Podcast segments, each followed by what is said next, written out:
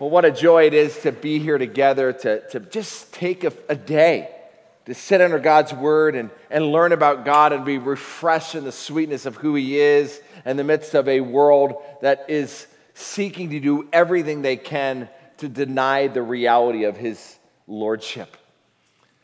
I have the privilege of sp- spending 19 years in Uganda, Africa. I want to give you a little taste. I'm going to show a little couple videos uh, before I get up, just letting you know about our ministry. Uh, I showed that particular vision, that particular video to begin with because I want you to know, as, as young people, that you are the most blessed of people and you have no idea. Every one of you have grown up in getting education, good medical care. When I was born, I was born two months early to, with a twin. I'm far better looking than my twin. It's unfortunate, but uh, I'm just kidding. All right.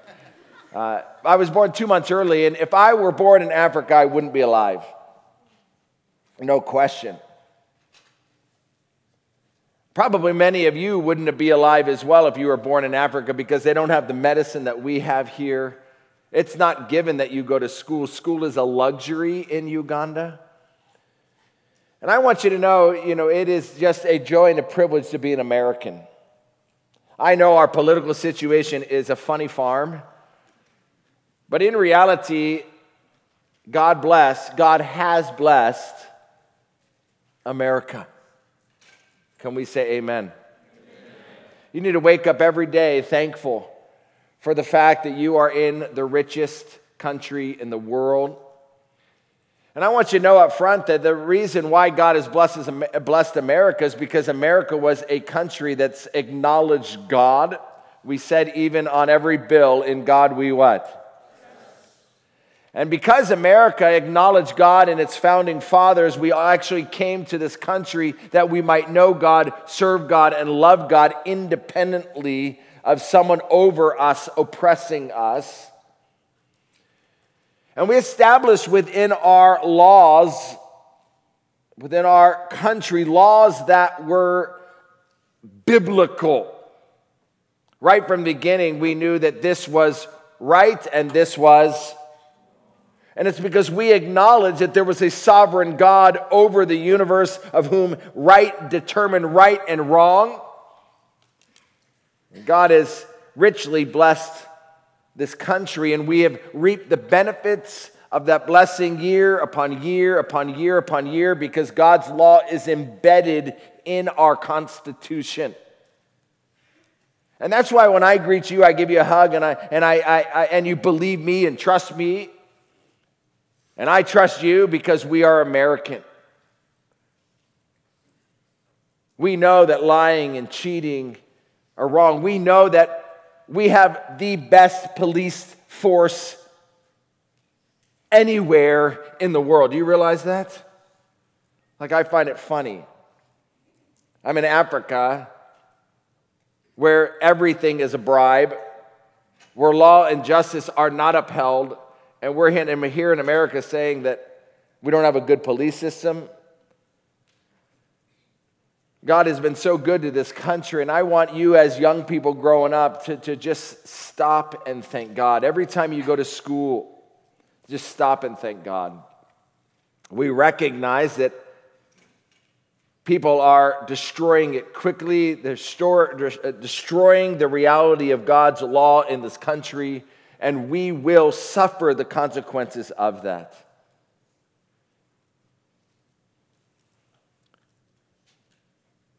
In our first message together, we established the fact that God is. God is. Everybody look at your neighbor, tell them God is king. Come on, go and tell your neighbor that. Come on, that is just cool. Just know that's cool. That's not weird. God is king, and he's king over the over the universe. And not only that, but he deserves to rule over the lives of every one of us. What I want to do is, I want to, in this introduction, I want to paint something for you. If you have your Bibles, you can turn to Isaiah chapter 6 because this is the worldview that I want you to have. In Isaiah chapter 6, we read, starting in verse 1, the, the, a, a picture of reality, a picture of what this world really looks like. It says this in verse 1 In the year that King Uzziah died, I saw what? I saw what? The Lord. Some of you guys are still looking for Isaiah. That's awesome. Come on. I saw the Lord sitting upon his throne, and he was highly exalted. And the train of his robe was filling the temple. He had so much glory, it was just filling the temple. And above him stood seraphim. Each have, had six wings, and with two he covered his face, and with two he covered his feet, and with two he flew. And one called to another, what? Said what? Holy, holy, holy is the Lord of hosts. The whole earth is full of your glory. And the foundations of the threshold shook at the voice of him who called, and the house was filled with smoke.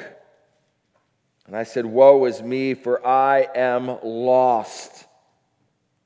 For I am a man of unclean lips, and I dwell among a people of unclean lips, for my eyes have seen the King, the Lord of hosts. And when you go to the New Testament, you realize that it was Jesus sitting on that throne. My dear friends, right now as we speak, that throne is there. Right now, as we speak, those angels are there and they're shouting out, Holy, holy, holy, holy. And all of heaven is focused on God. All of heaven is ready to serve Him at any moment's notice. And in the meantime, they're giving praise and exaltation and glory and honor to the King of Kings. He is on that throne right now. While we are here just rebelling against His majesty and doing whatever we want as humanity, all of heaven is, is zeroed in on Him, giving Him the glory and honor that's due Him. And if we're going to see the world with accuracy, you must understand that we are in His world. We are in His universe. We are in His earthly kingdom right now.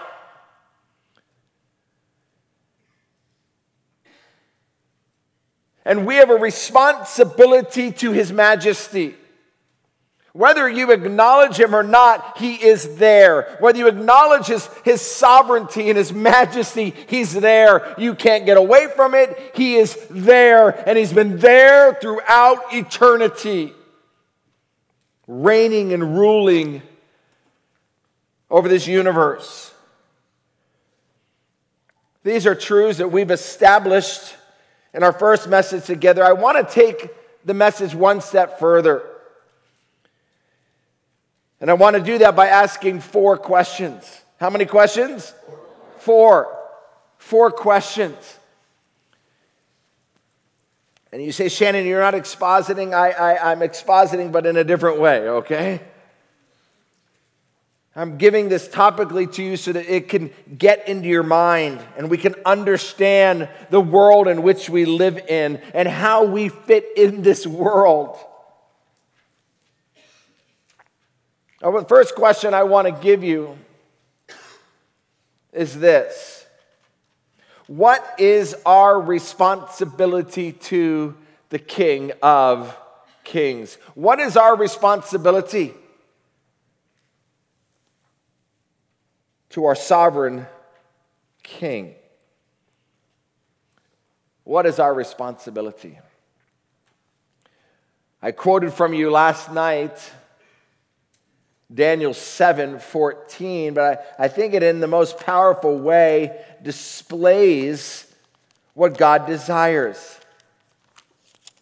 In Daniel 7 14, it's a vision that is given Starting in verse 13, it says this I saw in the night visions, and behold, a cloud with the clouds of heaven, there came one like the Son of Man. By the way, the Son of Man is the most used term of Christ when he was on the earth. And, and, and he, he did that specifically to link himself up as this one that was to be expected. So the Son of Man comes up to the Ancient of Days, that is the Father, and is presented before him. And then it says these words in verse 14 and to him was given dominion, glory, and a kingdom.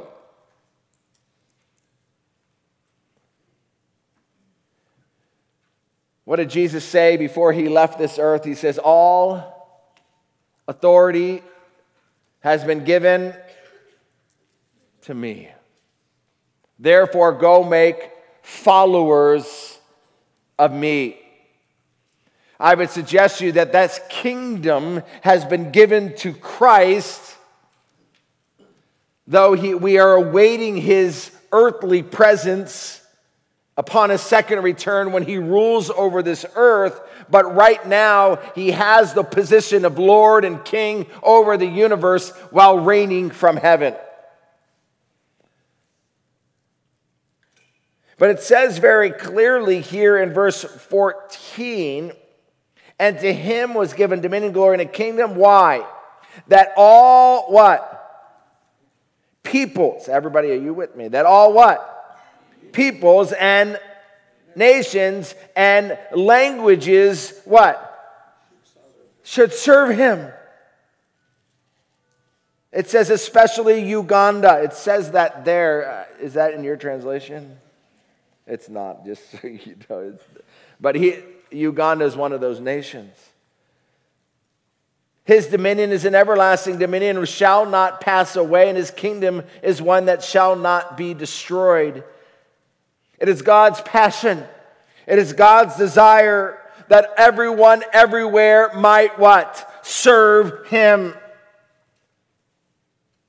That every tongue, every language, might serve him, might serve him, might serve him, might serve him. Are you hearing that? He wants service for our good. And if I get anything into your heart this morning, I want you to know He wants our service not just for His glory, but for our good, for your good, for your good, for your good. He wants your good. He wants to love you. He wants to care for you. He wants your good.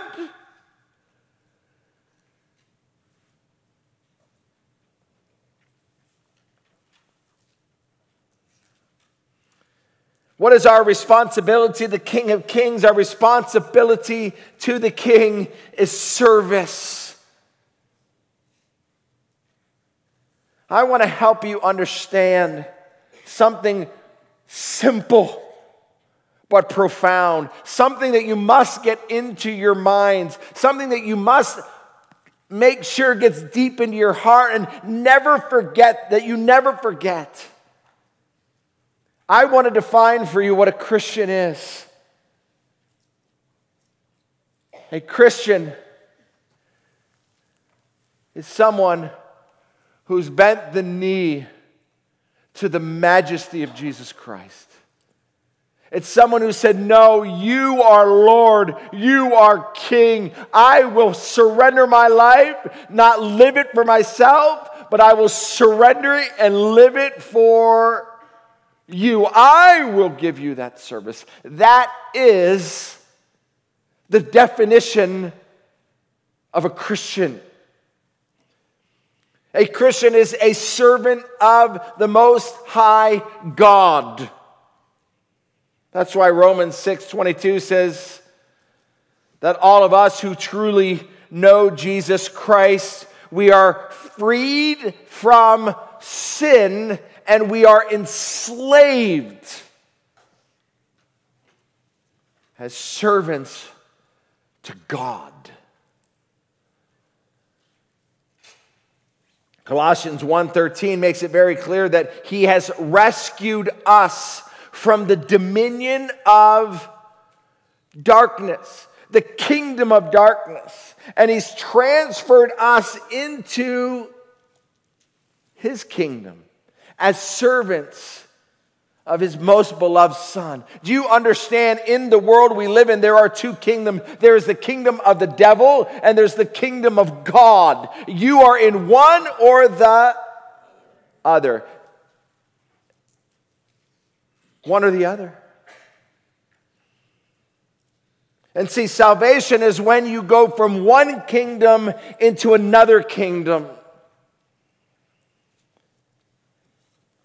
1 Peter 2:16 says, "Listen, I want you to act as free men, not and do not use your freedom as a covering for evil, but use it as a bond servant of God." You've been set free from sin, not that you might sin, but you've been set free from sin that you might surrender to his majesty because you know he's good and you love his goodness, and all you want is to follow after him.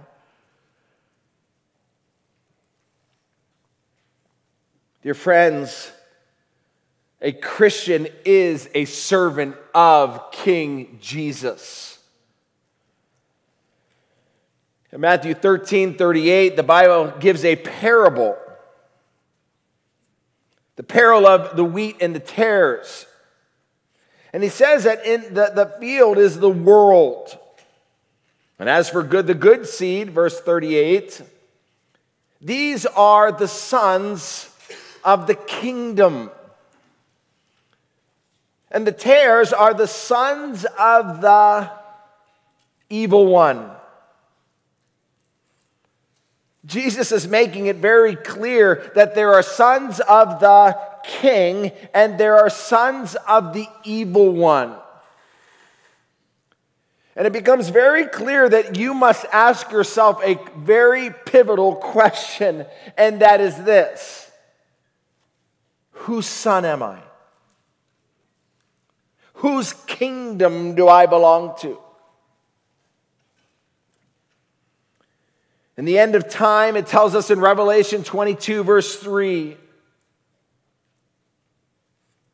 that there will no longer be any curse, and the throne of God and the Lamb will be in it, and his bondservants.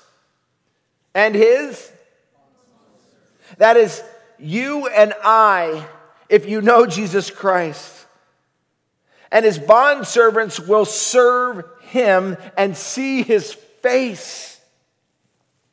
And his name will be on their foreheads.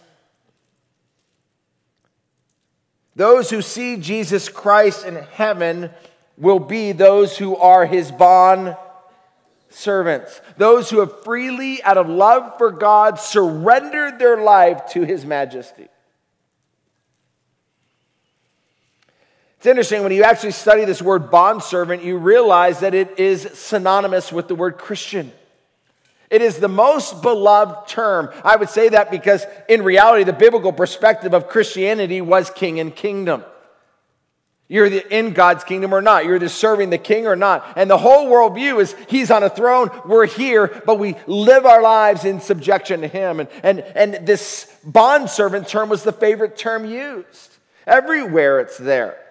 That's why Paul calls himself a bondservant of Jesus Christ in Romans 1 1. And Jude calls himself a bondservant of Christ in Jude 1 1. And James calls himself a bondservant in James 1 1. And Peter calls himself a bondservant in 2 Peter 1 1. Hopefully, you're not taking notes of that. That's crazy.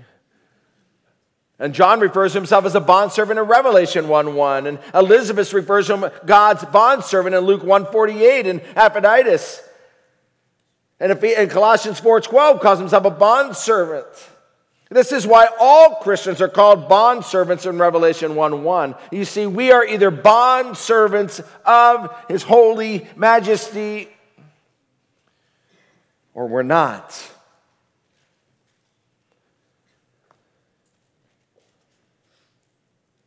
If you are a Christian, then by definition of your proclamation, you are a bond servant of Christ. That means you have declared yourself to be one who serves Christ. You see, you were baptized, dying to yourself, and raising to live with Him and for Him. Representing him in this world, wearing across your chest the word Christian. You know where that term came from? It came from the early church. The disciples of Jesus were so faithful, so fervent to follow after Jesus Christ that everybody said, ah, look, there's little Jesuses, little Jesuses, little Christ followers.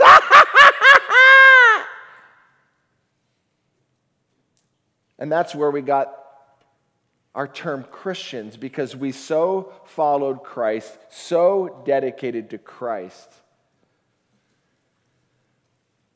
that we were made fun of as being Christ what? Followers. What is our responsibility to the King of Kings? Our responsibility, to young people, is what? Is what? Service. Service. That brings me to a second question. The second question is this What does it mean to be a servant of the King of Kings? What does that mean? Here's where I want us to drive in a little bit and, and, and bring out the reality of what this is practically. Let me start with theoretical. What does it mean to be a bondservant of Christ? As I told you, I live in the Buganda kingdom. And in the Buganda kingdom, our king, if he were to come and, and, and ask someone in the Buganda kingdom to honor him and to obey him,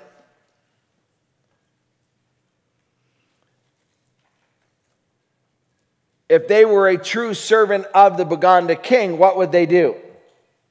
Everyone? They'd obey. In the Baganda kingdom, if the king asks you to pay tithe, taxes, what are you to do? Everybody, what are you to do? Pay taxes. If the king of Buganda were to ask you to go to war, a true servant of the king would what? Go to war.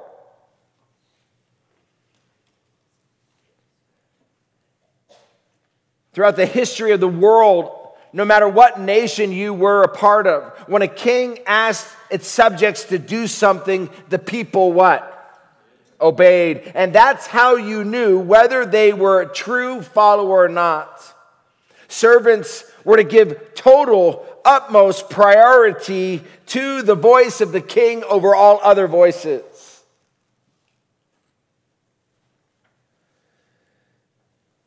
Therefore, dear friends, what does it mean to be a servant of Yahweh, a servant of our King? What does it actually mean? It means that you honor and obey His voice. It means that you honor and obey His voice.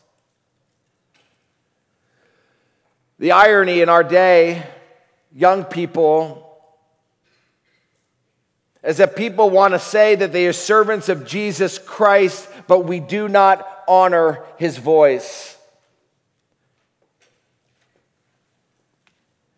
And if we're honest with ourselves, you guys are a part of the youth group, but have you bent the knee to Jesus Christ? Do you actually go out every day and seek to honor his majesty? Do you live for eternal purposes?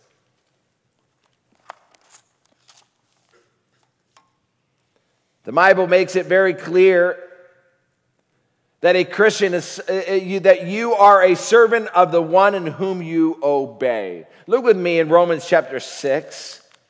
Quickly, Romans chapter 6. I want to show you a powerful voice, a verse.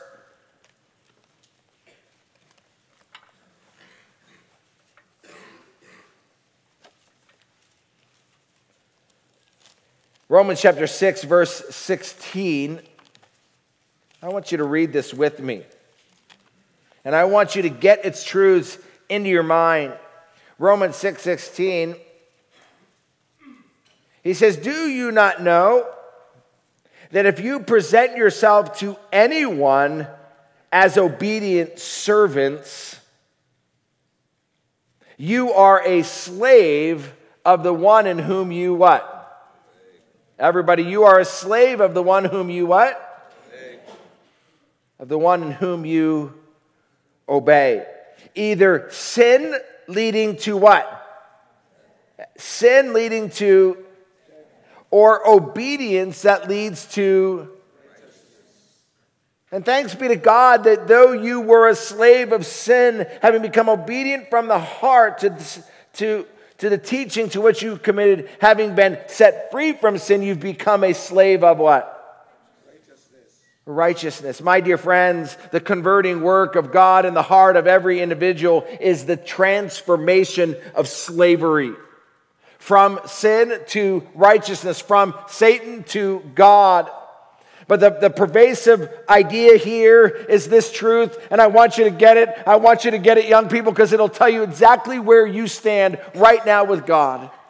It'll be a test for you, it'll be an identifier for you. Who is your master?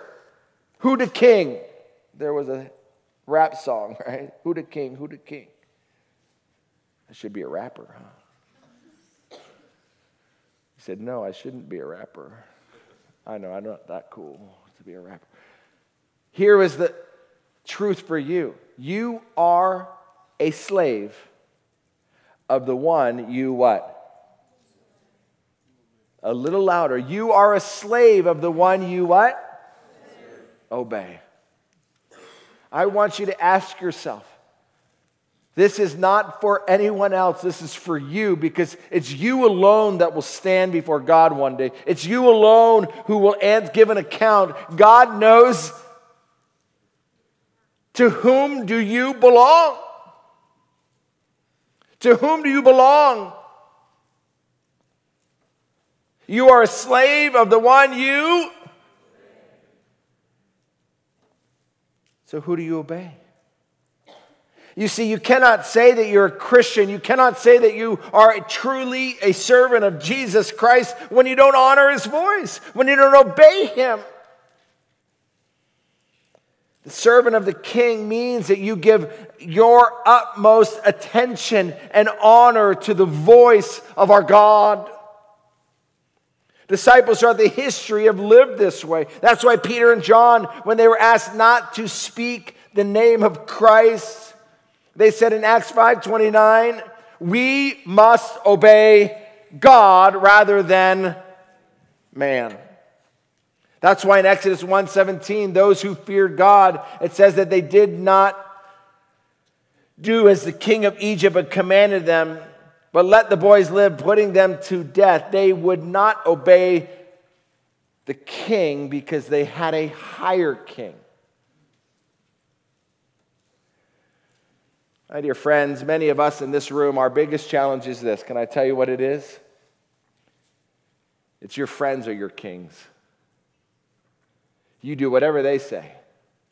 If they think dressing immodestly is cool, then you dress immodestly. If they say, listen to this song, you listen to these songs. You have your voice attuned to your friends, to the society around you. That is not a Christian. That is not a Christian. The Bible makes it very clear in Galatians chapter 1 verse 10. In Galatians 1 verse 10 it says this, "For I am not seeking the favor for am I seeking the favor of man or God?" Listen to what he says. He says, or am I striving to please man? If I were still trying to please man, if I were still doing that, if that's the way in which I lived, if, if my desire was to please the people around me, he says this I would not be a bond servant of Jesus Christ. If you're really trying to live for man, listen, your king are those men. If you are a true servant of the king, your attentiveness is not to man, your attentiveness is to God. That is the definition of a believer. If you're still trying to please man, you are not a bond servant of Christ. Because a true bondservant does not live for the pleasure of any man, because his consuming passion is to live for the pleasure of God. Our ears are tuned at all times to the voice of God and not the voice of man. What's your attitude to God's voice? Are you even awakened to it? Are you passionate to know God and, and to know His Word that you can be a faithful servant? I grew up in a home where most of my environment weren't Christian. And I, I, went about and, and, and, and tried to just figure out what Christianity was all about. And, and I learned very young, at 12 years old, that if I wanted to be a tree planted by the streams of water, yielding fruit in due season, that I needed to delight myself in God's law and meditate on it day and night. And I, at 12 years old, made a commitment that I am going to be that tree because I'm going to delight myself in God's law. And from the time I was a kid, all I cared about is what does God think? What does God think? And oh my goodness, it has led me through so many valleys on a safe ground immorality all around me. But I knew exactly where to stand because I was attuned to the voice of my God. Oh, I praise God. Oh, I praise God for the sweetness of His word. There's a third question I want to ask and I want to answer, and that is this. It's a fundamental question. Simple question, and I'll give a simple answer, but it still must be stated, and that is this Where can the words of the King of Kings be found? Where can the words of the King of Kings be found? Dear friends, as you know, because you come to good, from good Bible teaching eh, churches, that the words or the voice of the King can be found in one place and one place alone, one place in one place alone. And that is from the Bible and the Bible. Come on, that's weak sauce. Let's go. From the Bible and the Bible. Here is the words of our King. Here is the voice of His Majesty. How, what is your relationship to this book? Are you passionate for it? Are you eager and anxious to know what it says so you can obey the king? Are you eager and desiring to open its pages and to spend time with it? If you're a servant of the king, then we all humbly approach this daily, eager and passionately to come before God and his word. Listen, we are bombarded here.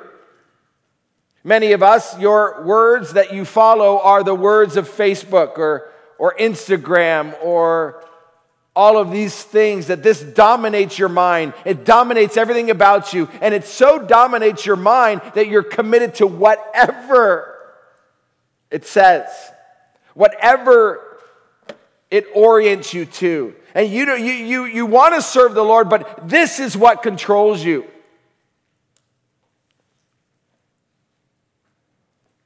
And listen, I live in this world too. I know the problems of this. Being a missionary doesn't make you extinct from that. If anything, it makes you a greater target of it. And we've all compromised at some level.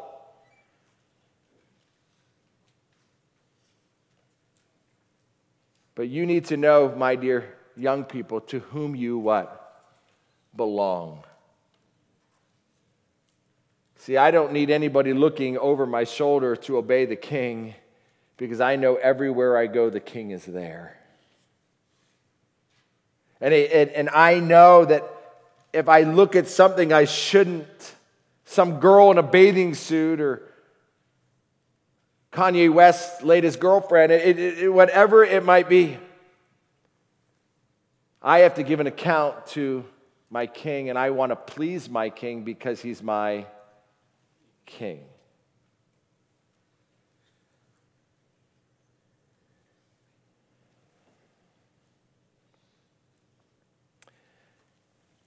You're here saying, Shannon, I, I understand that Yahweh is king, and, and I understand that we as Christians are servants of the king, and, and therefore we must obey with earnest focus his voice.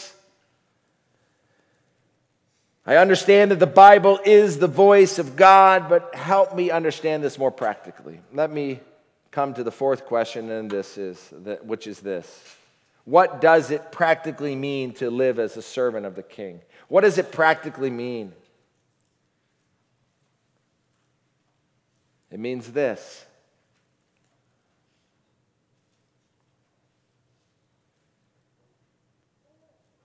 I want you to look up here. What does it mean practically? Are you ready? Ask your neighbor if they're ready. Come on, hit your neighbor. Go ahead. Both neighbors, both sides. Let's go. What does it practically mean? It means this, dear friends. It means you fill yourself up so much with the words of God that your thoughts, your emotions, your actions, every area of your life is in line with the King's voice. It means that when it comes to every area of your life, you ask the king, How do you want me to handle this situation right now? It means that you run your life the way the king wants you to run it. It means that you play sports the way the king wants you to play it. It means that you obey your parents the way the king wants you to obey it. it means that you run relationships with guys and girls the way the king wants you to run them It means that you do your schooling the way the king wants you to run the, to do it. It means you interact with your brothers and sisters the way the king wants. It means that everything you do in your life is in subjection under his majesty and is lived as a sacrifice of worship to his kingship. Oh, dear friends, too often we do things mindlessly and we ignore the fact that the king has spoken and that in him one day we will give an account. Dear friends,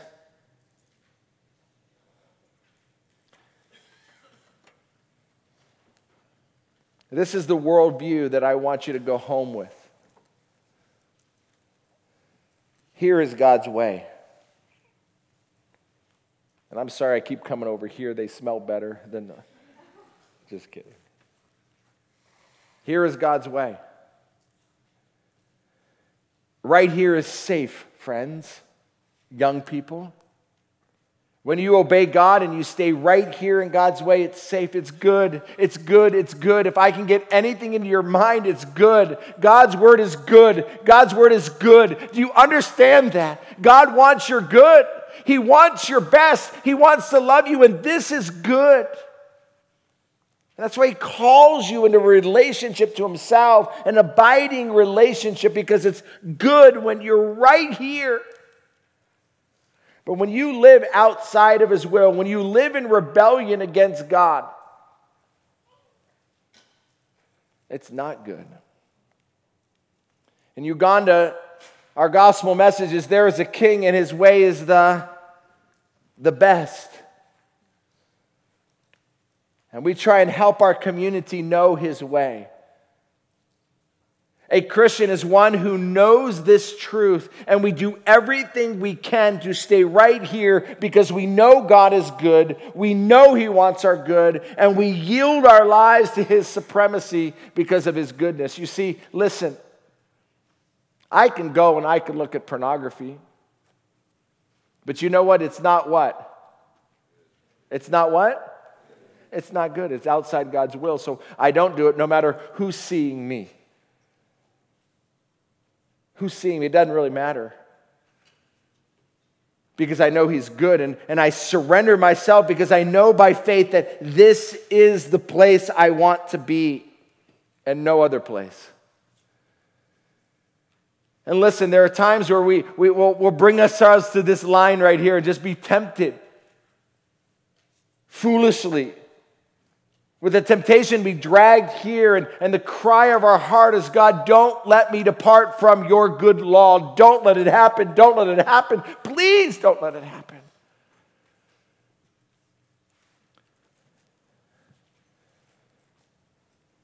Someone came and asked me, What do I do? And sometimes I just, I just want to disobey God just so I can feel something.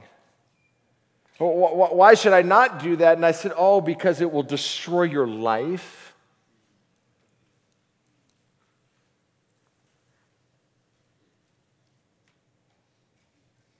Dear friends, I want to ask you the most fundamental question that I can here this morning.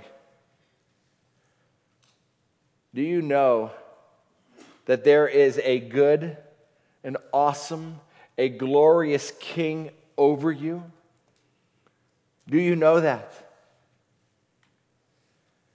Do you know that this patient and loving king desires and demands your service because he loves you? And as a good king, he can only demand what is good and for your best. Do you understand that?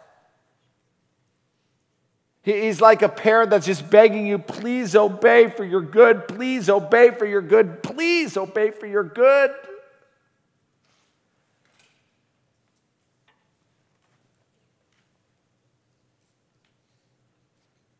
But the most important question that you can be asked this morning is Are you a servant of this king?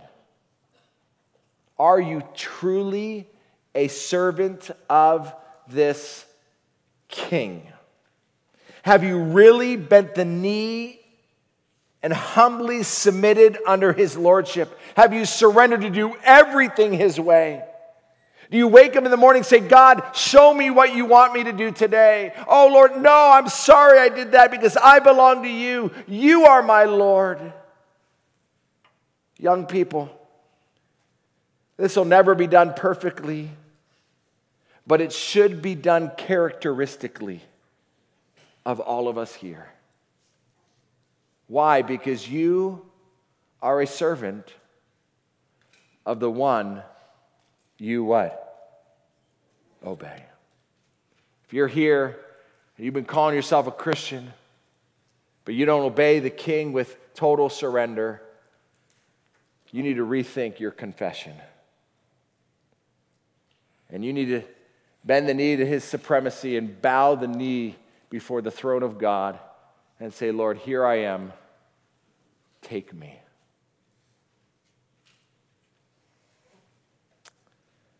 Let's pray.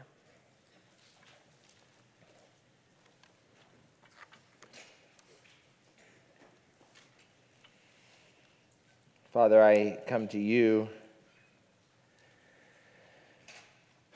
dependent upon you that you would do a work of grace in all of our hearts. We know, as the hymn writer says, that we're prone to wander prone to leave the God we love. We know that Hebrews says that we're to run and we're to put aside every encumbrance and every sin which so easily entangles us. We know that believers are not perfect. But we do know from the, the, the, the, sweet words of your majesty that a Christian is one who surrendered themselves to follow after you. We do not live for our own purposes. We live for you. That as the world crumbles and as they run after all kinds of things, we have our ears attuned to your majesty. And in the midst of this pagan kingdom, there is the true kingdom who is risen above all things by the power of your Spirit and the grace lavished upon us. And we live with our ears tuned to you above all voices. And so, Father, we ask that every youth group here would be described as that. Will you help us, O living God, to know to whom we belong and to live it out with reckless abandon? For the praise, glory, and honor of your name we pray. Amen.